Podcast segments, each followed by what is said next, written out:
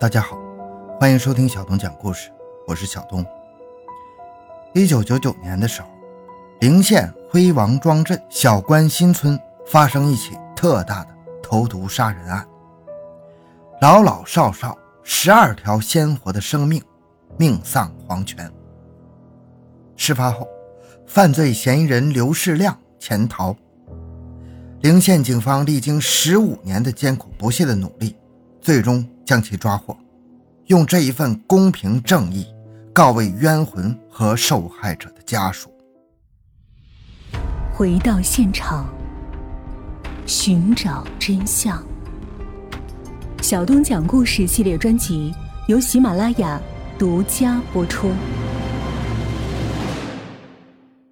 时间回到一九九九年。六月十三日中午，麦收时节，烈日当空，在麦场忙活了半头晌，陵县辉王庄镇某村村民马某一家刚进家门，就听到村头传来“卖冰棍了，卖冰棍了”的叫卖声。大热的天马某的三个孩子坐不住了，央求着父亲要买冰棍心疼孩子的马某就给了他们两块钱。不一会儿。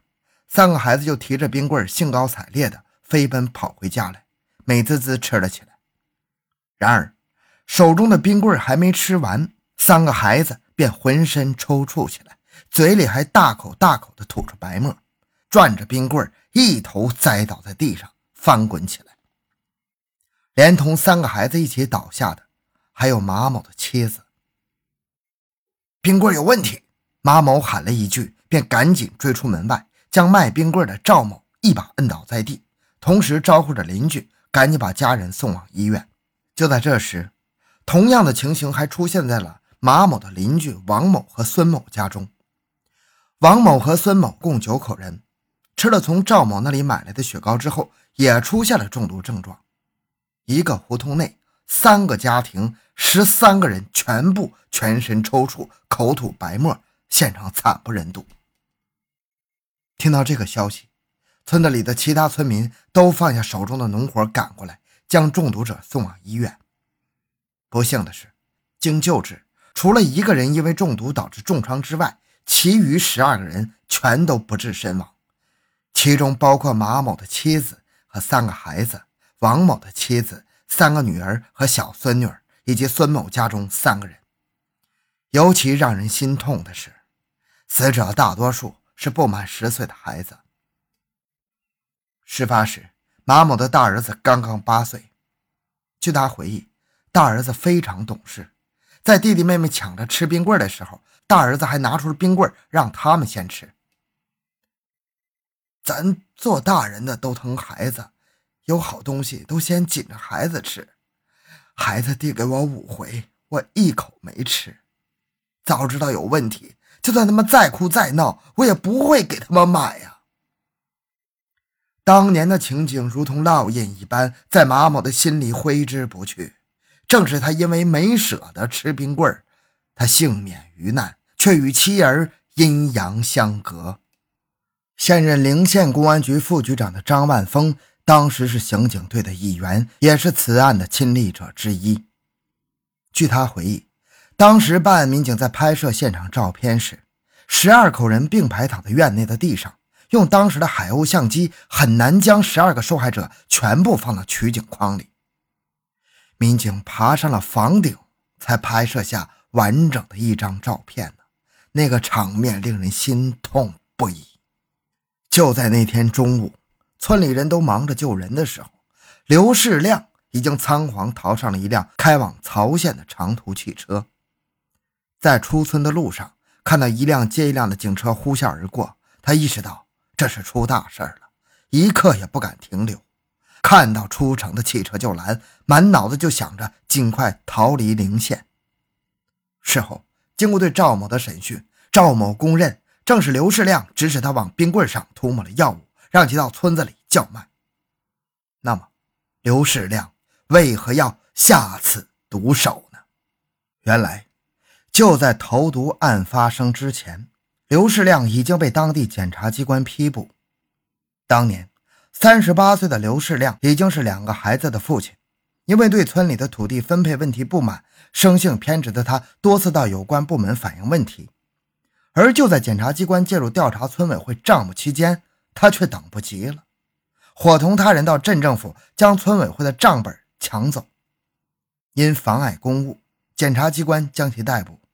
为了躲避抓捕，刘世亮先是逃到德州低岭一个木器厂打工，两个月后。嫌收入不高，又在一个工友的介绍下来到济南郊区某小化工厂，批发了五百克毒鼠强，打算在附近集市卖点老鼠药，挣点钱后再逃往外地。当年麦收期间，刘世亮因为惦记老婆孩子，偷偷潜回家中，然而害怕被村民看见，一直不敢跟家人一道下地收庄稼。一个大男人不下地干活，整天窝在家里喝闷酒。他没少受妻子的数落和埋怨，越想越气的刘世亮便把这笔账算到了村委会干部王某和杜某身上，心里暗自发誓，一定要找机会报复他们一下。一九九九年六月十三日这天上午，刘世亮想要上街买点东西，怕被别人认出，便换了身衣服，戴上了破草帽，乔装打扮一番，才出了门。当路过一个冰糕厂时，见到经常串香叫卖冰棍的赵某正在批发冰棍，他心里顿生邪念。他想到了自己卖剩下的毒鼠强，于是他找到赵某，称自己与村干部王某等人有仇，想报复一下他们，让其在冰棍上涂抹拉肚子的药，到村干部家附近叫卖，让他们吃了拉肚子就行。为了让赵某听从自己，他还给了赵某二十多块钱，跟他说。反正是让人拉肚子的药，不会出什么大事儿的。看到刘世亮给钱，赵某同意了刘世亮的要求。他哪里知道，冰棍上的药物根本不是拉肚子的药，而是致命的毒鼠强啊！就这样，刘世亮指挥着赵某到村干部王某家附近叫卖冰棍，怕赵某走错了道，把帽檐压低的刘世亮推着车在赵某后面暗中观察。当赵某来到王某家附近时，刘世亮看到有人出来买冰棍，怕认出自己，便骑着自行车逃出了村。后来看到迎面呼啸而来的警车，更让他愈加惶恐，顾不得给家里留个信儿，就仓皇出逃了。十二人命丧致命冰棍，一时间震惊了小小的陵县县城。人们在对死者扼腕痛惜的同时，更是对投毒者的痛恨。都希望公安局能够尽快破案，还受害人一个公道。可想而知，当时所有的民警都背负着一股沉甸甸的压力。特大投毒案发生后，虽然赵某被当即抓获并受到法律的严惩，但是刘世亮却如泥牛入海，消失得无影无踪。陵县公安局先后开展数次追捕行动，均无功而返。这起案件就像一块巨石压在了民警的心头。每年六月十三日这天，死者的忌日，民警心里都不好受。多年来，民警从没放弃对刘世亮的追捕工作，公安部将其作为部都逃犯挂牌追逃。二零一二年以来，全省全市公安机关开展缉捕重大逃犯攻坚行动，陵县公安局将刘世亮列为首要追逃对象，并成立九九六幺三追逃专案组攻坚此案。专案组在此前工作的基础上，重新梳理了刘世亮的社会关系和家庭关系，并进行多方走访调查，争取获得有利线索。二零一四年一月份，案件迎来重大突破。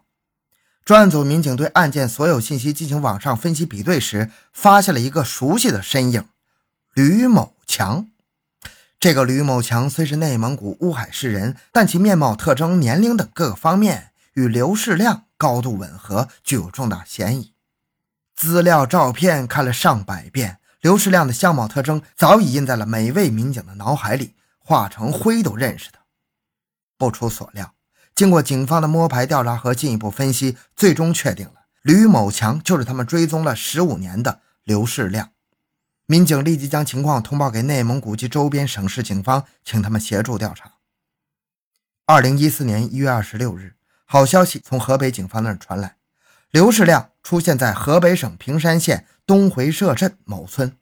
事不宜迟，得到消息之后，陵县公安局马上派出民警赶往河北进行抓捕。经过调查，专案组民警发现刘世亮的妻子在某村开了一个名为“新潮玫瑰”的服装店，平时吃住在该店内。但是每天只看到刘七进进出出，刘世亮并没有现身，无法确定他是否就在家中。追捕多年，如今终见曙光。但是如果贸然抓捕，很可能打草惊蛇呀。专案组民警知道，如果抓捕失败，那意味着什么？如果这次失了手，我们就是陵县人民的罪人。事后，张万峰回忆说。尽管当时民警个个摩拳擦掌，都想尽快抓住刘世亮，但不得不耐住性子，等待最佳抓捕时机的到来。最终，一月二十九日，最佳时机出现。这一天是当地赶大集的日子，大街上人来人往，不易引起嫌疑人的怀疑。上午九点，专案组经过周密部署，由一名民警假装进入店内购买衣服，在确认店内玩电脑的男子正是刘世亮之后，立即向外围布控民警发出信号。其他民警迅速冲入店内，将其抓获。面对突如其来的民警，刘世亮承认了自己的身份，并对当年为泄私愤在冰棍上投毒的犯罪事实供认不讳。至此，这个尘封了十五年的案件画上了圆满的句号。一个普普通通的农民，一个普普通通的农民是如何在长达十五年的时间里躲避抓捕的？据刘世亮交代，自己这十五年来谨小慎微，逃亡生涯过得并不轻松啊。案发后，他先是逃窜到了菏泽曹县，后来又辗转到了内蒙古包头市，化名吕某强，在一处建筑工地打工谋生。据刘讲，当初之所以选择逃往包头，是因为他认为包头市的谐音是“保头”，意思是能保住其人头，保住了头就是保住了命。刘世亮称，在潜逃过程中，为了躲避民警，他想尽了办法东躲西藏。平日里，他在偏远的建筑工地里干木工活谋生，有事外出时也只乘坐公共汽车，但从不在汽车站附近上下车，目的就是为了避开监控摄像头和警察。逃亡期间，为了避免引起他人注意，他总是最默默无闻的那一个。无论是打工还是做生意，即便有要不回的欠款。他也是忍气吞声，不了了之，从不惹是生非。二零一一年，在建筑工地，刘世亮结识了河北省平山县人李某，并与其同居后育有一子。后来又以吕某强的身份办了一个假户口，在内蒙古和李某结了婚。这些年，刘始终没有向妻子透露过自己的真实身份。这么多年来，每当李某在春节回河北老家的时候，他总是找借口不回去。在他看来，河北离着德州很近，万一碰到熟人，那就暴露了自己。然而，狐狸再狡猾，也有露出尾巴的时候。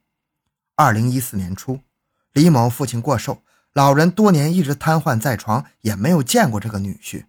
在李某强烈要求下，刘世亮便跟着回了河北老家。让他没想到的是，他刚到河北，就进入了警方的视线。对他来说，这是他第一次回妻子的老家。也是最后一次。被捕后，李某后悔地说：“自己一时冲动，不但伤害了十二条无辜的人命，而且也毁了自己的两个家庭啊！”案发当年，刘世亮的两个孩子，一个十一岁，一个九岁，后来和李某的孩子如今也年满十岁了。他只希望他们好好做人，不要走我的老路。